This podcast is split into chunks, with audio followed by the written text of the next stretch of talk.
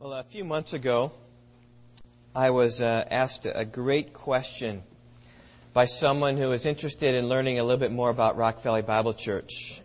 And um, I heard this question and I answered it. And um, as I thought about my answer, I really, really wasn't satisfied with it so much. I talked with my wife about it a little bit, and she said, "Well, you know, is that really right?" And I kind of thought about it a little bit, and I've really been pondering this question really for the past several months because it is such a such a good question to be asked and such a good question to be answered, and it's uh, a question really I'd like to answer today.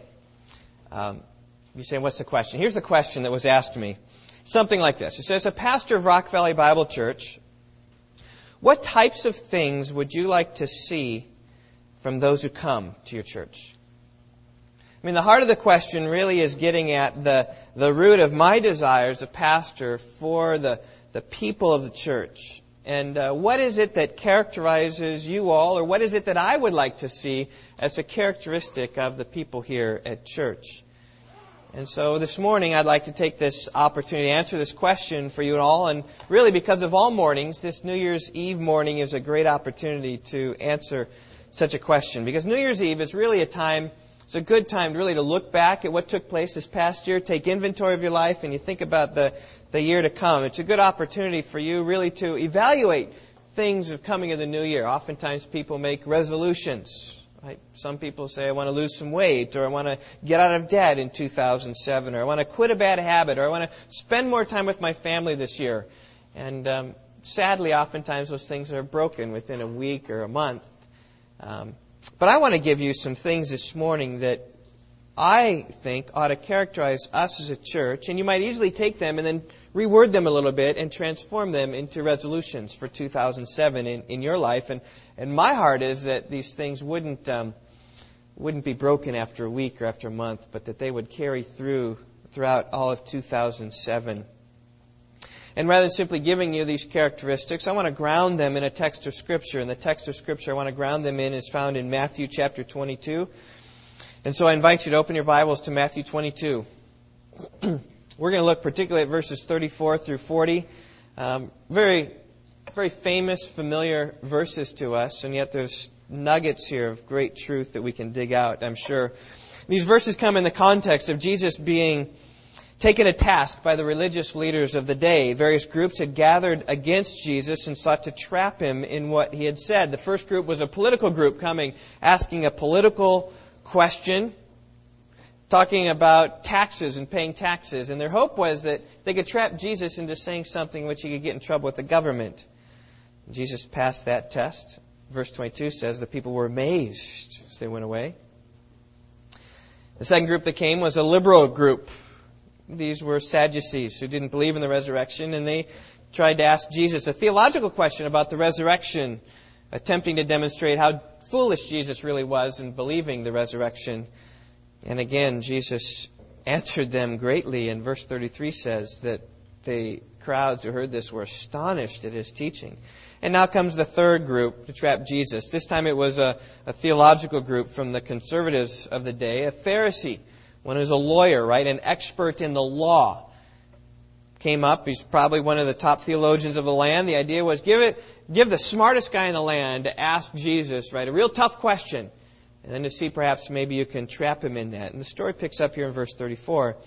When the Pharisees heard that Jesus had silenced the Sadducees, they gathered themselves together, one of them, a lawyer, asking him a question, testing him.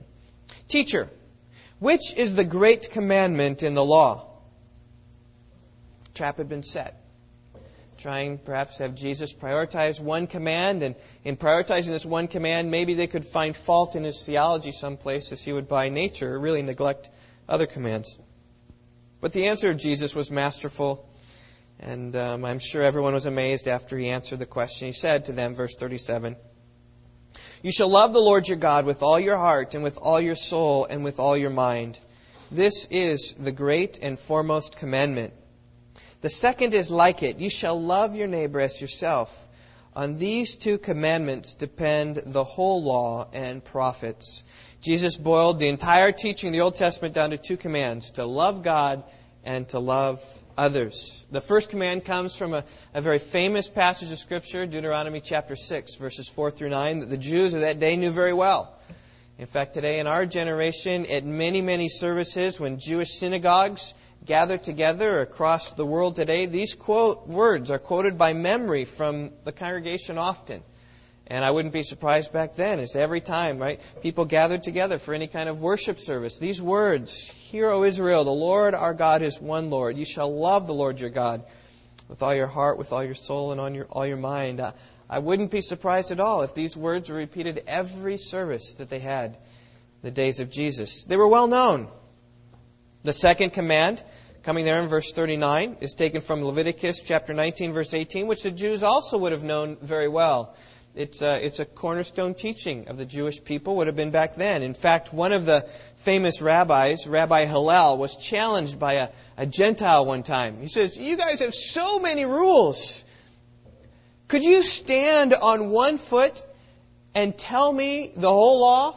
kind of trying to ridicule him that by the time he'd get through everything, right, he'd be tired. And Rabbi Hillel stood on one foot and he said this. He said, What is hateful to you do not do to anybody else. This is the whole law. All the rest is commentary. With that, he put his foot down. Explained the whole law. And did a masterful job at it. He was exactly right. He put a negative spin on what Jesus put here, right? Whatever's hurtful to you, don't do that to other people. But what Jesus said here is exactly the same. It's the heart. They knew this. You shall love your neighbor as yourself. So Jesus took two very well known commands and in, in coupling them together, um, Jesus even wasn't unique in coupling these two things together. There was a, a, man who came in Luke chapter 10, which we'll get to at the end of my message today. A man coming to Jesus looking for eternal life. And uh, Jesus said basically the same question. He said, What's the greatest commandment? Jesus turned it back on him. And he said, What do you think? How does the law read? And he quoted these things Luke chapter 10, verse um, 27. You shall love the Lord your God with all your heart, with all your soul, with all your strength, and with all your mind, and your neighbor as yourself. And in verse 28, Jesus said, Yes, he answered correctly. So these, these two verses are, oftentimes even linked together. This wasn't novel of Jesus, it was a common teaching of the land. But what is particularly helpful about these two particular commands that, that caused many people in the land to look at them as, as a priority in that day is that they both speak of a superlative love. Uh, in other words, they both speak of a love that is complete, that goes to the nth degree. Regarding a love for God, it is to be maximized. It is to be complete. Jesus said it involves all of our heart and all of our soul and all of our mind. Now you can try to figure out what the difference is there between our heart and our soul and our mind. And you might say, well, the heart, that's kind of like our being and our souls, our feelings, and our mind is our intellect. You might say that and you'd have some truth there, but regardless of how you slice it and dice these things, what it means our whole person. We need to love God with our entire self. It needs to be total and complete. All day, every day, all out. Nothing should, should back, cause us to back down from our love to God. It should be, as they say today, 24 7, 365. All day, every day, all out. We should love God completely. We should love Him continually. We should love Him absolutely. A 50% love for God doesn't satisfy this command. 75% is not good enough. 95%, 99.9% doesn't fulfill this command. It is all, everything, strength, everything we have, expressing our love to God. Nothing but the entire, full, complete, total love for God fulfills this command. And in a similar way, right, this uh, command to love others is superlative as well. It's equally exhaustive. It goes to the nth degree as well. But rather than using superlatives like all your heart and all your soul, Leviticus 18 uses a comparison. It is a, a simile. As yourself. You shall love them as you love yourself. The assumption here is that we love yourself.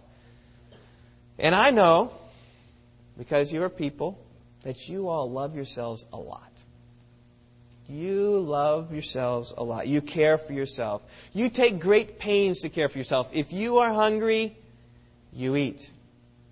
If you are thirsty, you drink. If you itch, you scratch. If you tire, you sleep. If you are cold, you put a coat on. If you're hot, you take your coat off. Maybe search for a fan. Turn on the air conditioner. If you're injured, you care for your injury. Even my daughter yesterday got a sliver. Just teeny, teeny, teeny. And all her whole life was focusing around this little, little sliver that came there because she loves herself. When you desire something, you pursue what you want. If you want something, you work hard to get what you want. If you can't get it, James says that you fight and quarrel many times to get what it is that you want. Ephesians 5:29 says it well, no one ever hated his own flesh, but nourishes it and cherishes it. And Jesus says this, it comes down to this. To the extent that you want to satisfy and you seek to satisfy your own wants and desires, so seek to satisfy the wants and desires of other people. If your neighbor's hungry, this kind of love will get up, go get some food, and bring it and serve before this person. If your neighbor is thirsty, love will get up, prepare a drink, cold lemonade, and bring it to somebody. If your neighbor is cold, love will give a coat. If your neighbor is hot, love will bring a fan. If your neighbor is hurt, love will tend to his wounds. And that's the extent of this command here to love your neighbor as yourself. Nothing but entire, full, total, complete love for your neighbor fulfills this command. And when you take both of these, love the Lord your God with all your heart, soul, mind, and strength, love your neighbor as yourself, you put these two things together, and it forms a complete whole. In fact, even as Jesus said here in verse 40, on these two commandments depend or hang, depending upon your translation, the whole law and the prophets. In other words, every command in the Old Testament, and we could include the entire Bible as well, in some way can be traced back to one of these two commands. A command in the Bible either manifests your love for God or it manifests your love for your neighbor. Right? Many have pointed out how the Ten Commandments do this, right? The first half focus on the love for God. Second half, loosely, focus on the love for man, right? The first commandment, right? You shall have no other gods before me. If your love is completely for God, there's no room for other gods. You shall not make for yourself an idol. The second commandment. If your love is completely towards God, you're not going to make an idol. You shall not take the name of the Lord your God in vain. It's a third commandment. And loving God means that you're going to honor Him with your name. Or take the second half, like, like the sixth commandment. You shall not murder. That's focused upon a, a human level, right? If you love others yourself, you're not going to kill them. Or the seventh commandment, don't commit adultery. Love for a neighbor is not going to defile a marriage in that way.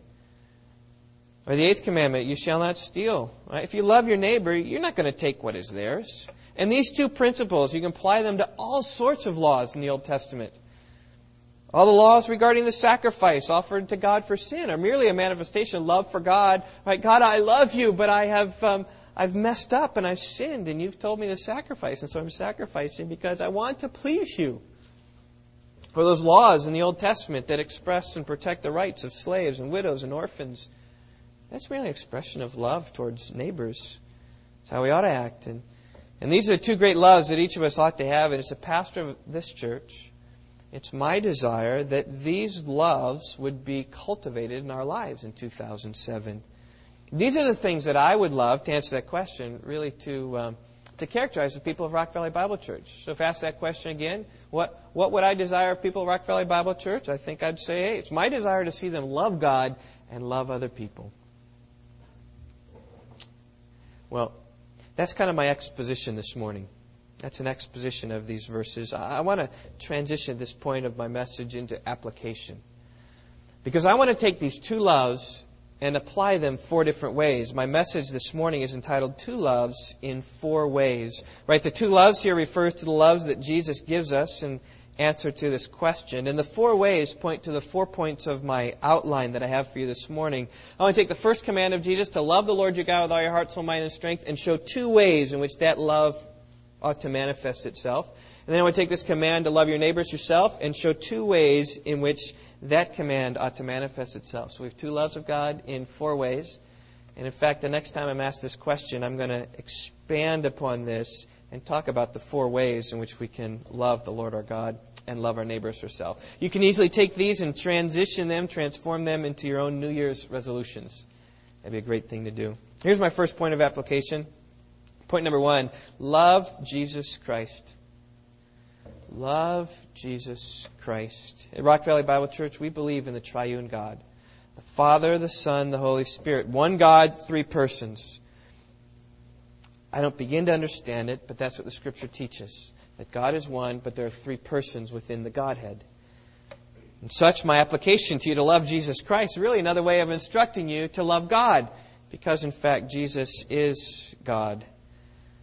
But when you say love Jesus Christ, it puts some, it puts some reality into your thinking because there's seemingly more substance that we can think of. When we think about Jesus, all of a sudden it changes things. Like, for instance, at the beginning of the Bible, the very first verse says that God created the heavens and the earth.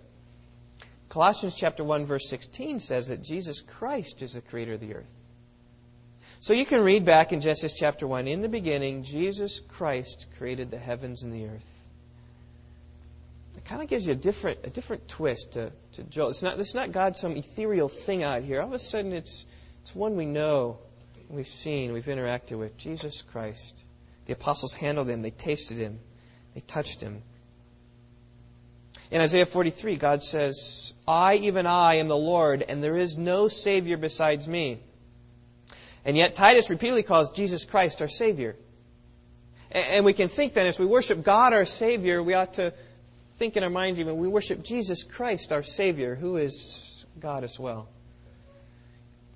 Later in Isaiah, God declares, My glory I will not give to another. And yet the writer of Hebrews tells us that Jesus Christ is the radiance of the glory of God. And so as we see Jesus, we see the glory of God. Jesus Christ is God. And when you see Jesus Christ, you see God.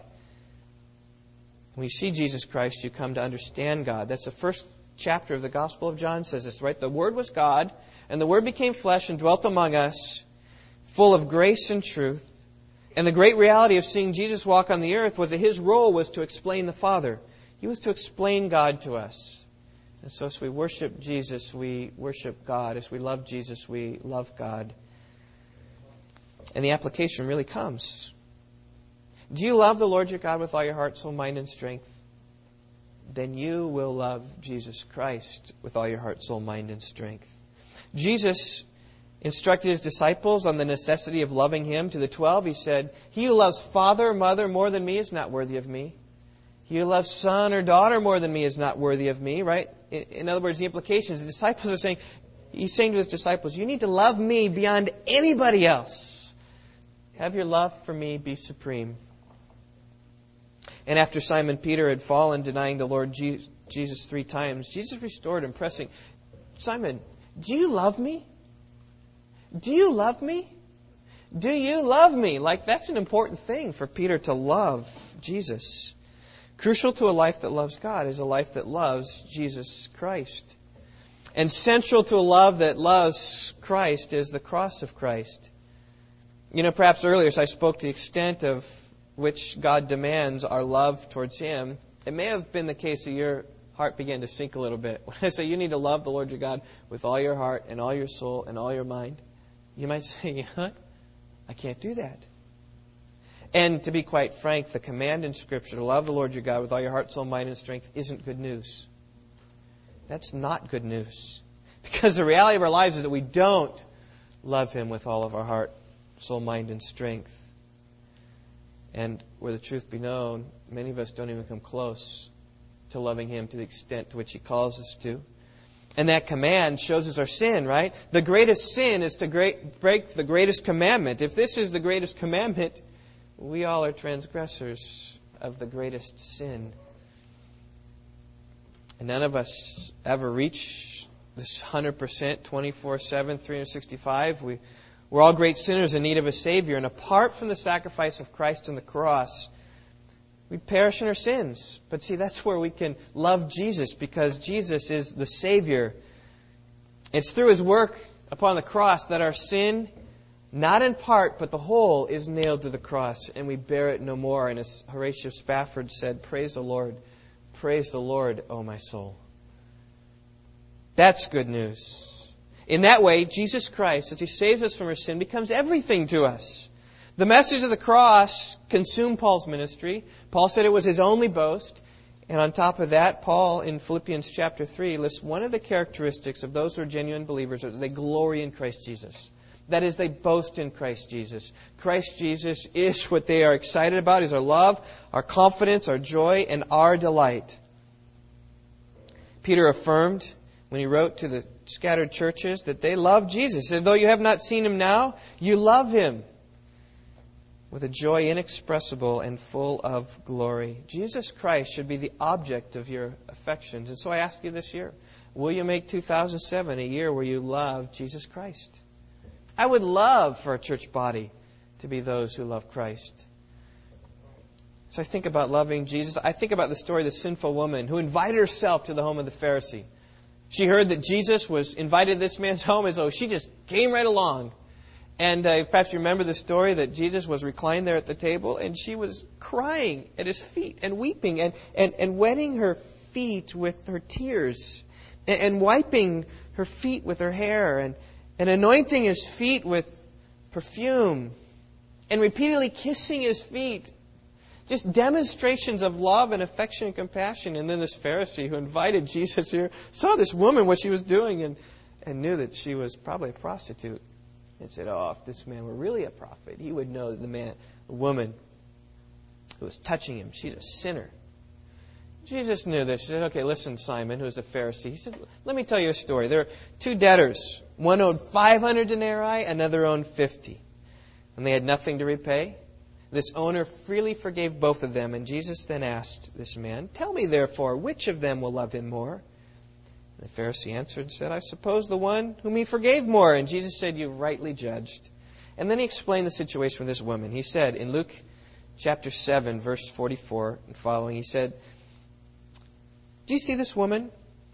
I entered your house, and you gave me no water for my feet, but she has washed my feet with her tears and wiped them with the hair of her head. You gave me no kiss, but this woman has not ceased to kiss my feet since the time I came in. You did not anoint my head with oil, but this woman has anointed my feet with fragrant oil.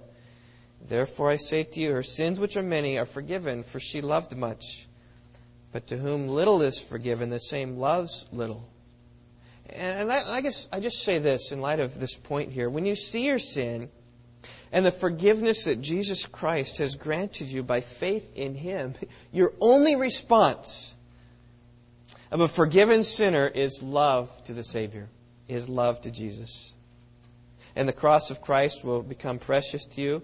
It will consume your thoughts. It will consume your words. It will drive you to praise God and it will drive you to love Him. And I would say this the more completely you see and understand the significance of the cross of Christ, the more completely you will love the Savior. And so I exhort you, church family, to love Jesus Christ. My second admonition for you is this. Not only love Jesus Christ, second, here you go. Love the Bible. Love the Bible. Now, like my first point, it's a practical way for you really to express your love for God is by loving His Word. But by this, I simply mean you should have an affection for the Word of God. You should delight in it. You should take pleasure in the truths contained in the Bible. The words of Scripture should give you great joy. In fact, I've gone on to say even that you should love the Bible. You should love what sits in your lap. You should love this book. And you know what? I, I don't think I'm out of the realm of uh, biblical authority with this. Psalm 119, verse 97, the psalmist says, Oh, how I love thy law. It's my meditation all the day. And earlier in that psalm, in verse 47, he says, I shall delight in your commandments, which I love. And then, almost as if Worshipping the scriptures, the psalmist says, And I shall lift up my hands to your commandments, which I love. I, lifting my hands up to, to your commandment. I love your word. I love the Bible. And repeatedly throughout the scriptures, there are constant words in the scripture that speak about how we ought to have a desire and affection and a pursuit of the scripture.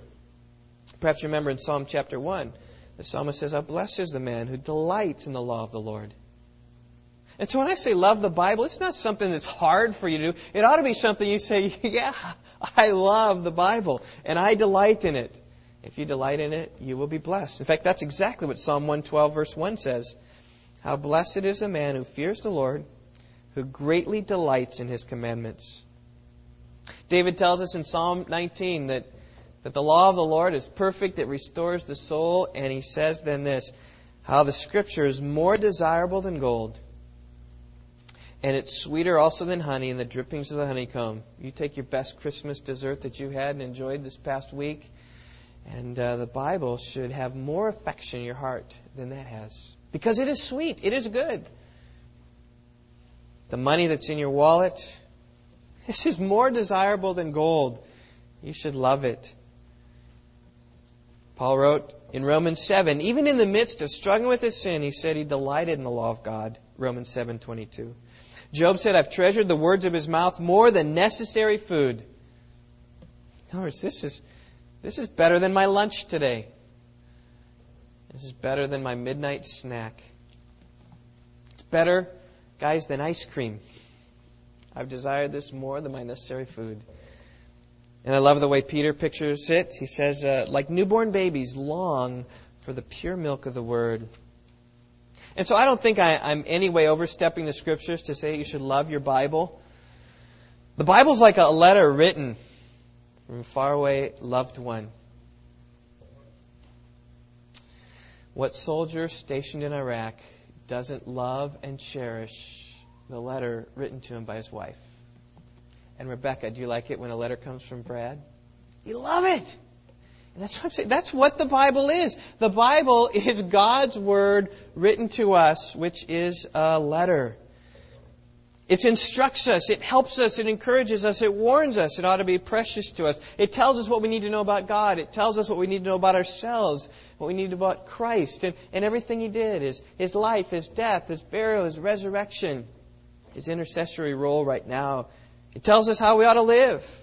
It warns us of the consequences of failing to trust Him. And the Scripture even goes beyond this. It, it tells us, it gives us a perspective of how God looks at the world. It, it encourages us through the failings of the saints. As they have failed, we see that God is still faithful to them and forgives them and restores them and helps them. The Scriptures tell us where to find strength to endure hard times. In His Word, we receive promises of, of God's covenant love towards us that we can rest on, that we can trust on. And, and these things really give us reason to love the Bible. And so I encourage you, make it a New Year's resolution for yourself to love the Bible. That can manifest itself in, in many, many different ways. I mean, it can man, take an in-depth study of a portion of Scripture, John 17 in the high priestly prayer, or the Sermon on the Mount, or some epistle, Ephesians, and you can love the Bible by studying it really deeply in some small parts. Or you can love the Bible by just listening to it read. Right? Have, have tapes or CDs. You're just listening to the Bible because you're loving the Bible.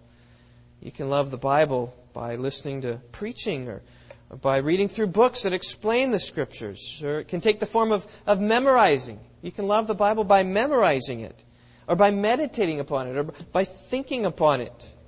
At very least, though, if you love the Bible, surely there's going to be some kind of daily commitment to have some intake in the Word of God. If you're lacking for a plan this year to love the Bible, I want to present before you a, a, plan to read through the Scriptures. We have a Bible reading schedule in the back table every year at Rock Valley Bible Church. Last three, four, five years, we've given you schedules to look and to read through the Scriptures. And this is a schedule that my family is going to follow. It's uh, based upon a Robert Murray M'Cheyne he put together in 1843. Just has got some Old Testament readings, some New Testament readings each day.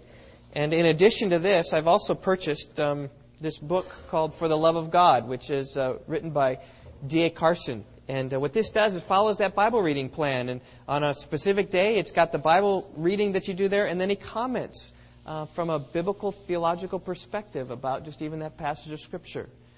And uh, what I've done is I've bought some of these books, and I'm going to give it, first of all, to those guys who said, you know what, I'm going to do this, and I'm going to meet together with you, Steve, with accountability to kind of read through this together. So I'm just going to share our lives, our family's devotions with these men, and just say, what is it you've read through the scriptures? What you've learned?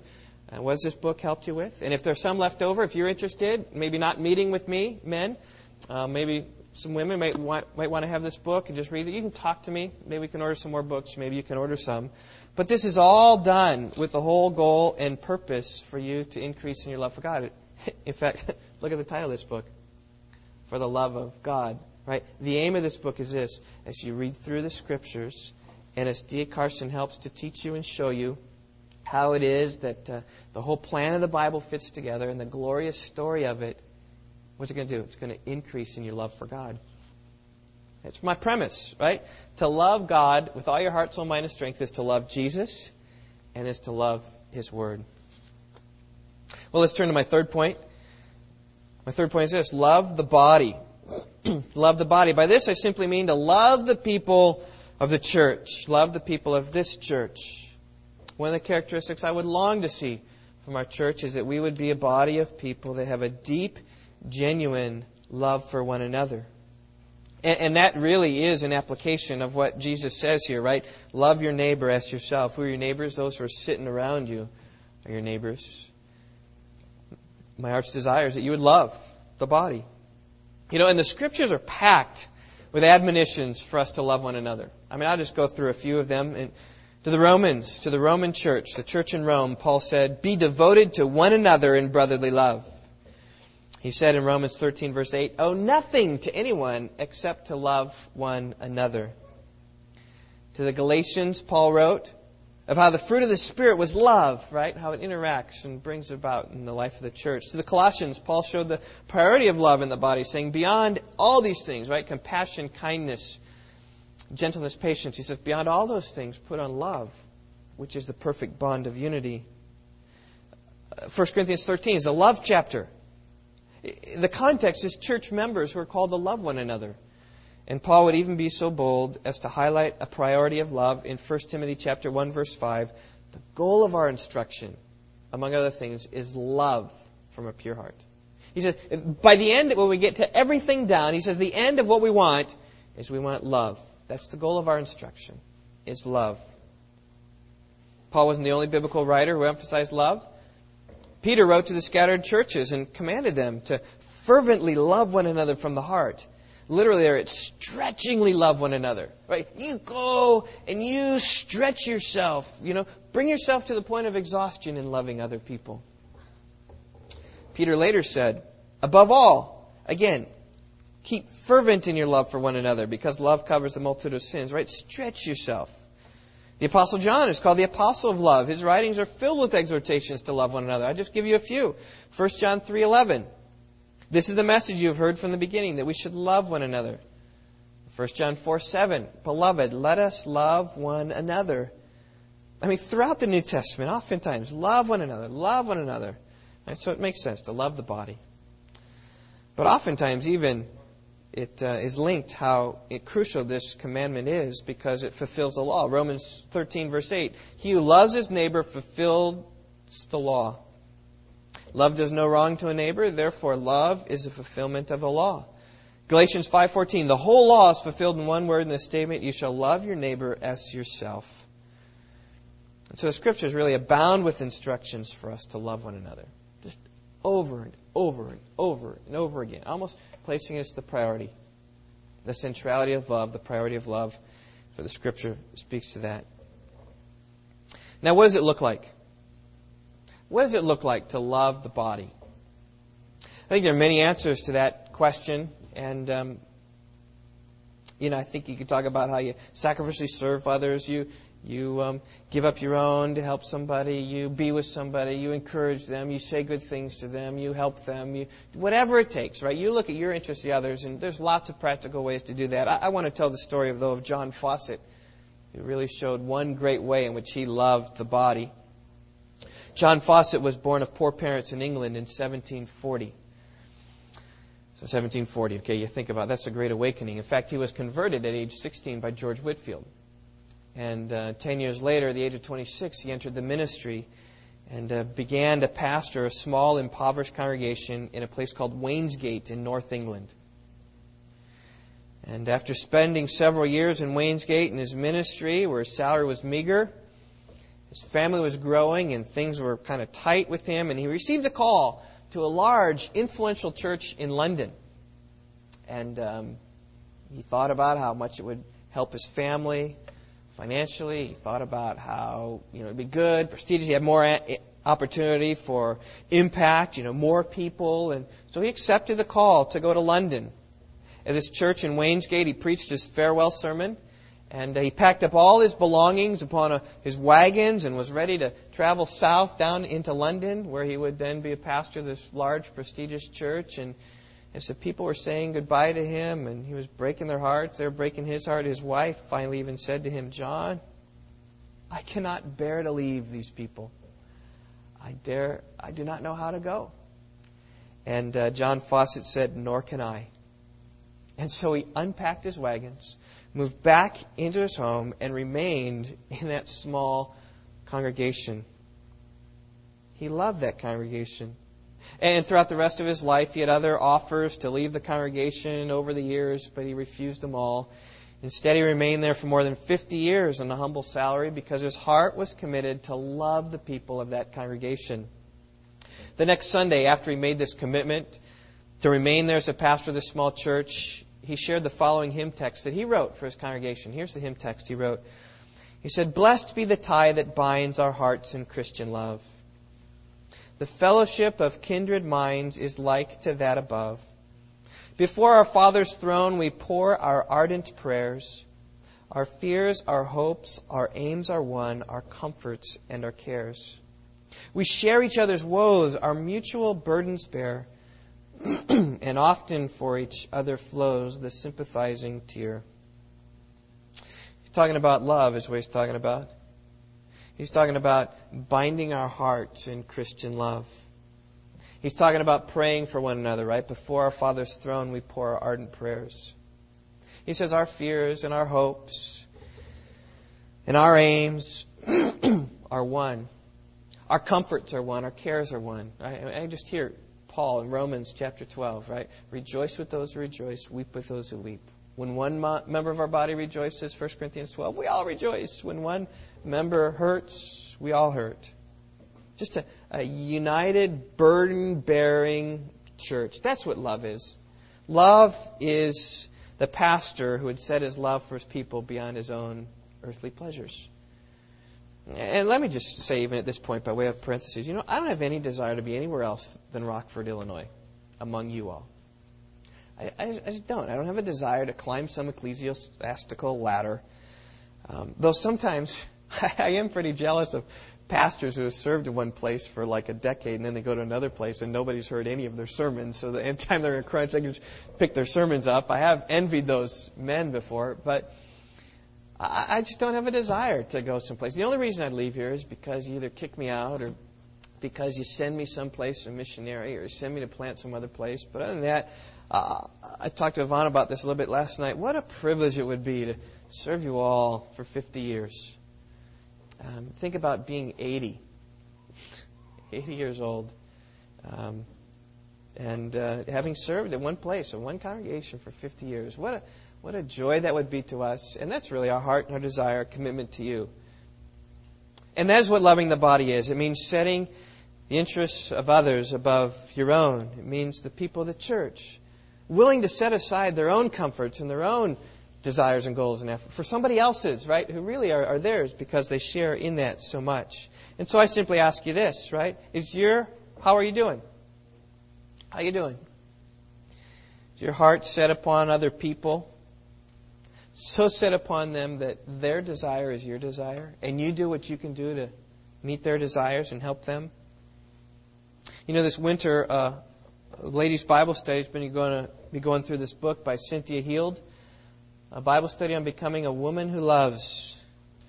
The book contains really practical advice of how it is that um, you can love other people. And so, you ladies, I encourage you to get a copy of this book, talk to Yvonne, and uh, get a copy of this book, be involved in that Bible study. It's all it's about, right? Focusing upon how it is that you can love others.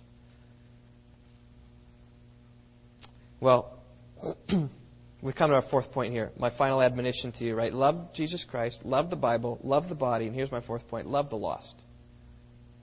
Love the lost. Now, at this point, I need to demonstrate a, a bit of care. I'm not talking about loving the world nor the things in this world. I'm talking about loving those in the world who are lost, apart from God and on their way to eternal destruction. How I long for each of us to have the heart that Paul did for his own people in Romans chapter 9, he said, I have great sorrow and unceasing grief in my heart. Right? Presumably it's because he loved these people and he had sorrow in their heart because of where they were headed. They were headed straight to the pits of hell because they didn't believe Jesus Christ. And Jesus said, I could wish that I myself were accursed, separated from Christ for the sake of my brethren, my kinsmen according to the flesh. In other words, Paul had such a heart for his countrymen that he was willing to spend eternity in hell if it meant that his countrymen could spend eternity with God in heaven. That was the extent of his love for his people. In Romans 10, he said this way Romans 10, verse 1 Brethren, my heart's desire, my prayer to God for them, for Israel, is for their salvation. He longed for the fellow Israelites to be redeemed from the path they were currently treading. I believe he had a love for them. That's what I'm talking about when I talk about loving the lost. Right? Have a love for those who are perishing. Have a heart that they would come to faith in Christ. You Jesus had sorrow in his heart when potential followers refused to repent of their sin and follow him. He lamented over Jerusalem. Jerusalem, Jerusalem, who kills the prophets and stones those who are out to send her. Right? Great sin. I mean, you kill the prophets who God sends to you. He could have said, and I hate you too. What did he say though? No, no, no.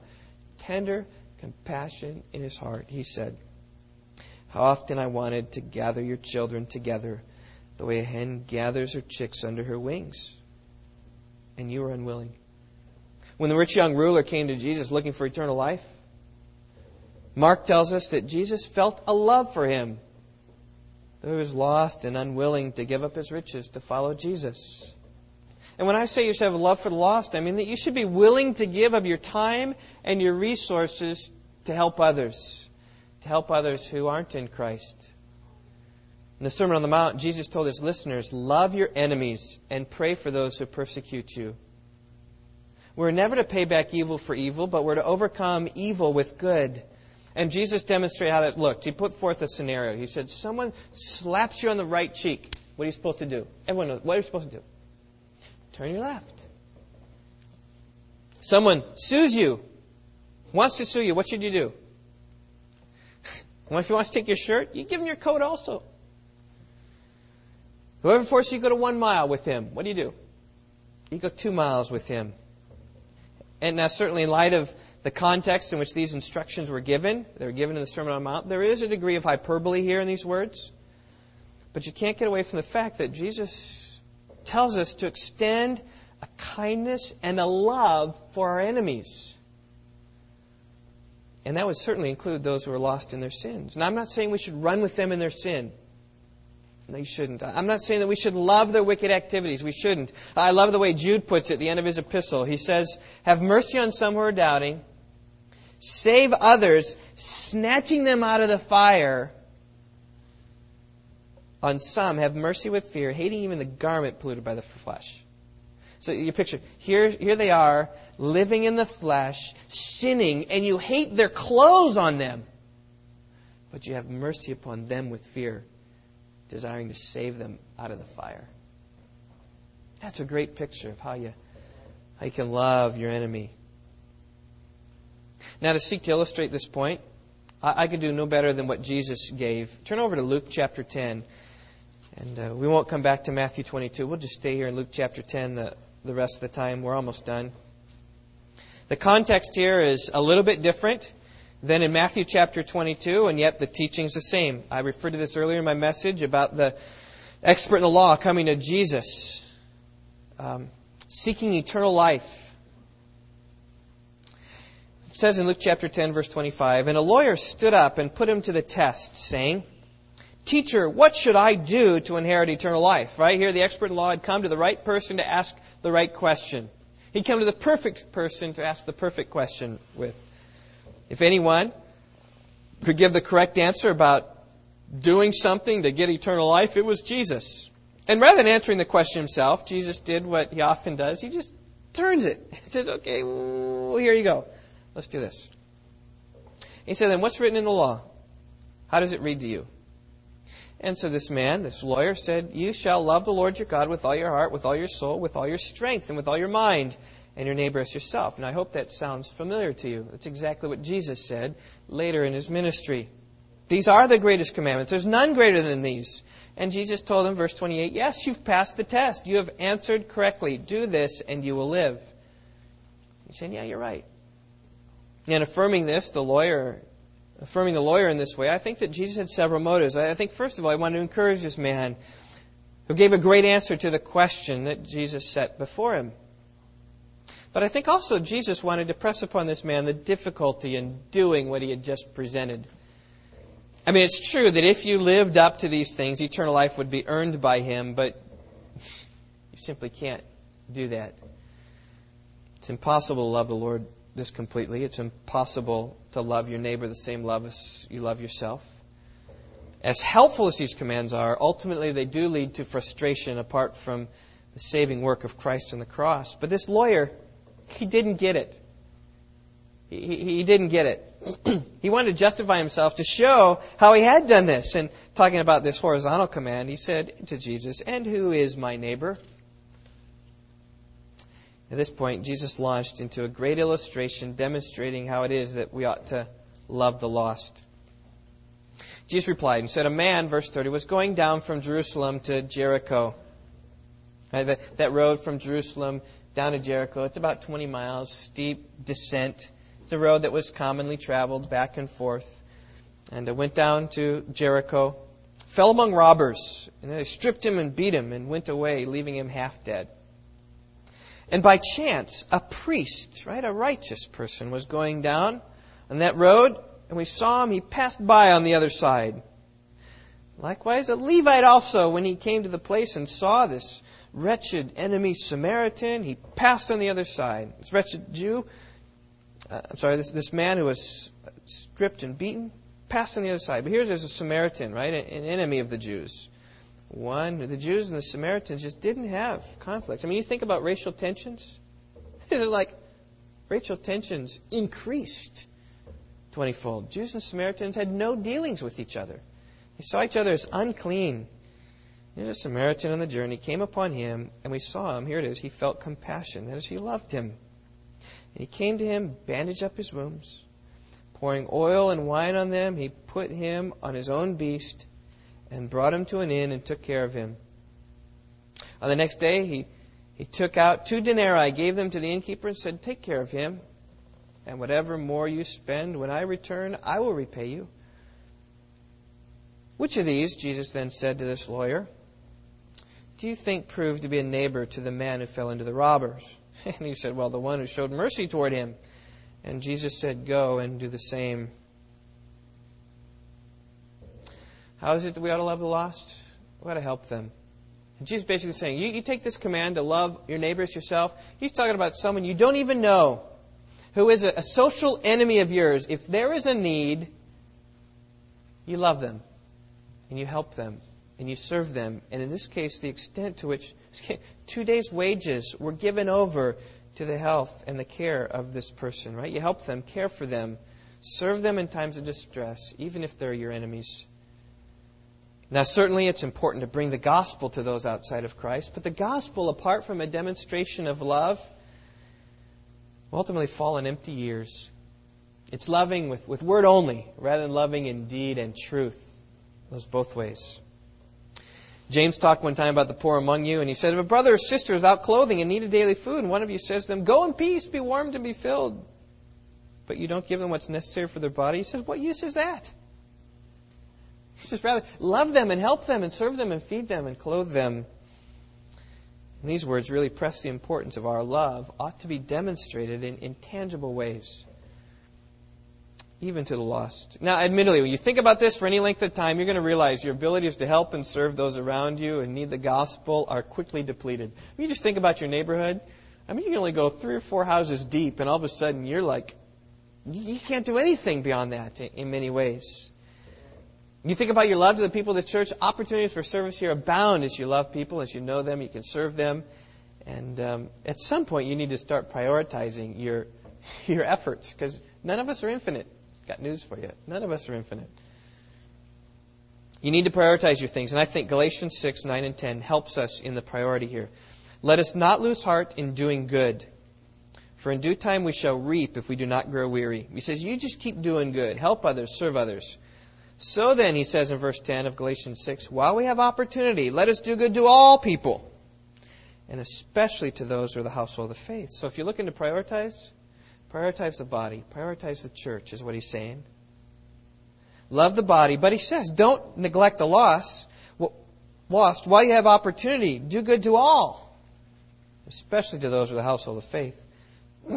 right? You, you, can't, you can't do good to your entire neighborhood, to everybody you meet along the street. You can't do good to everybody completely.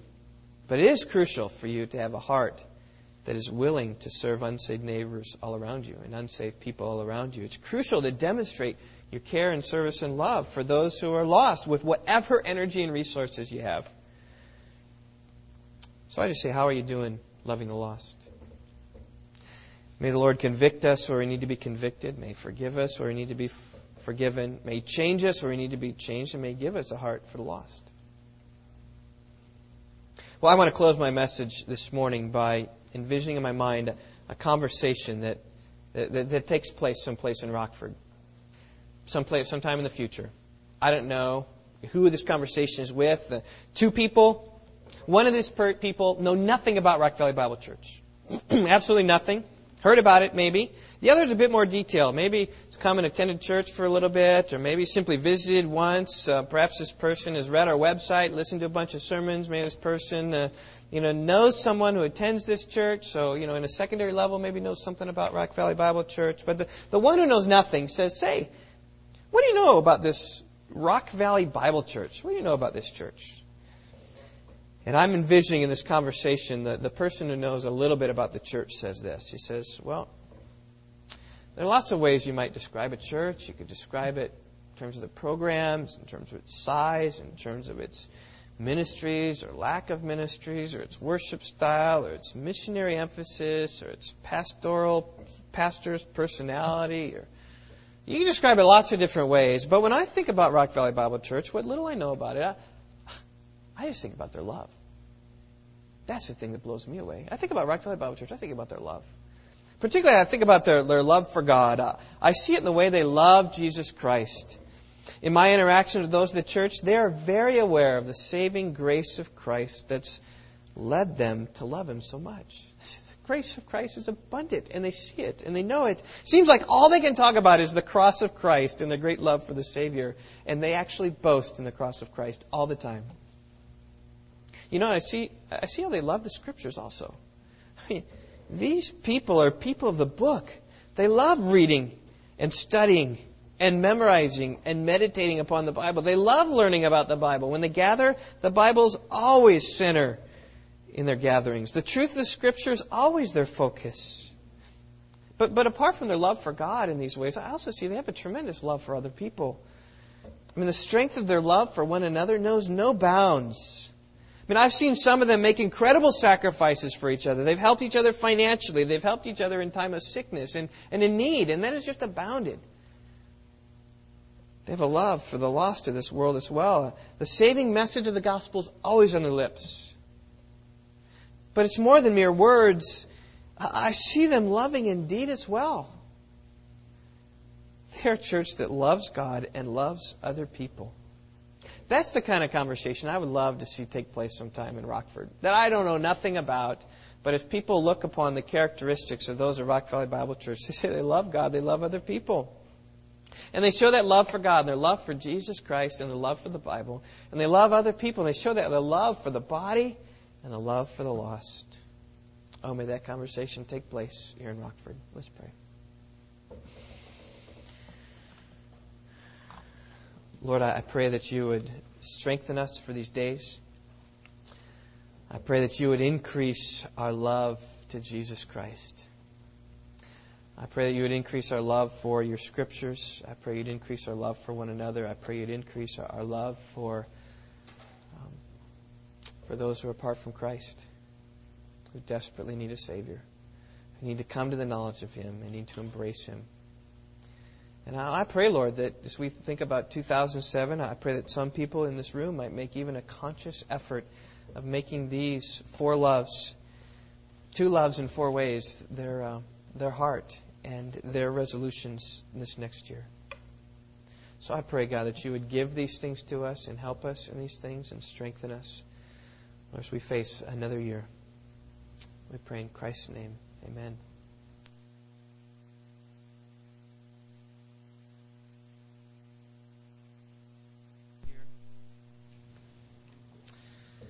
By singing hymn number 634. 634 is a uh, hymn that just says everything more love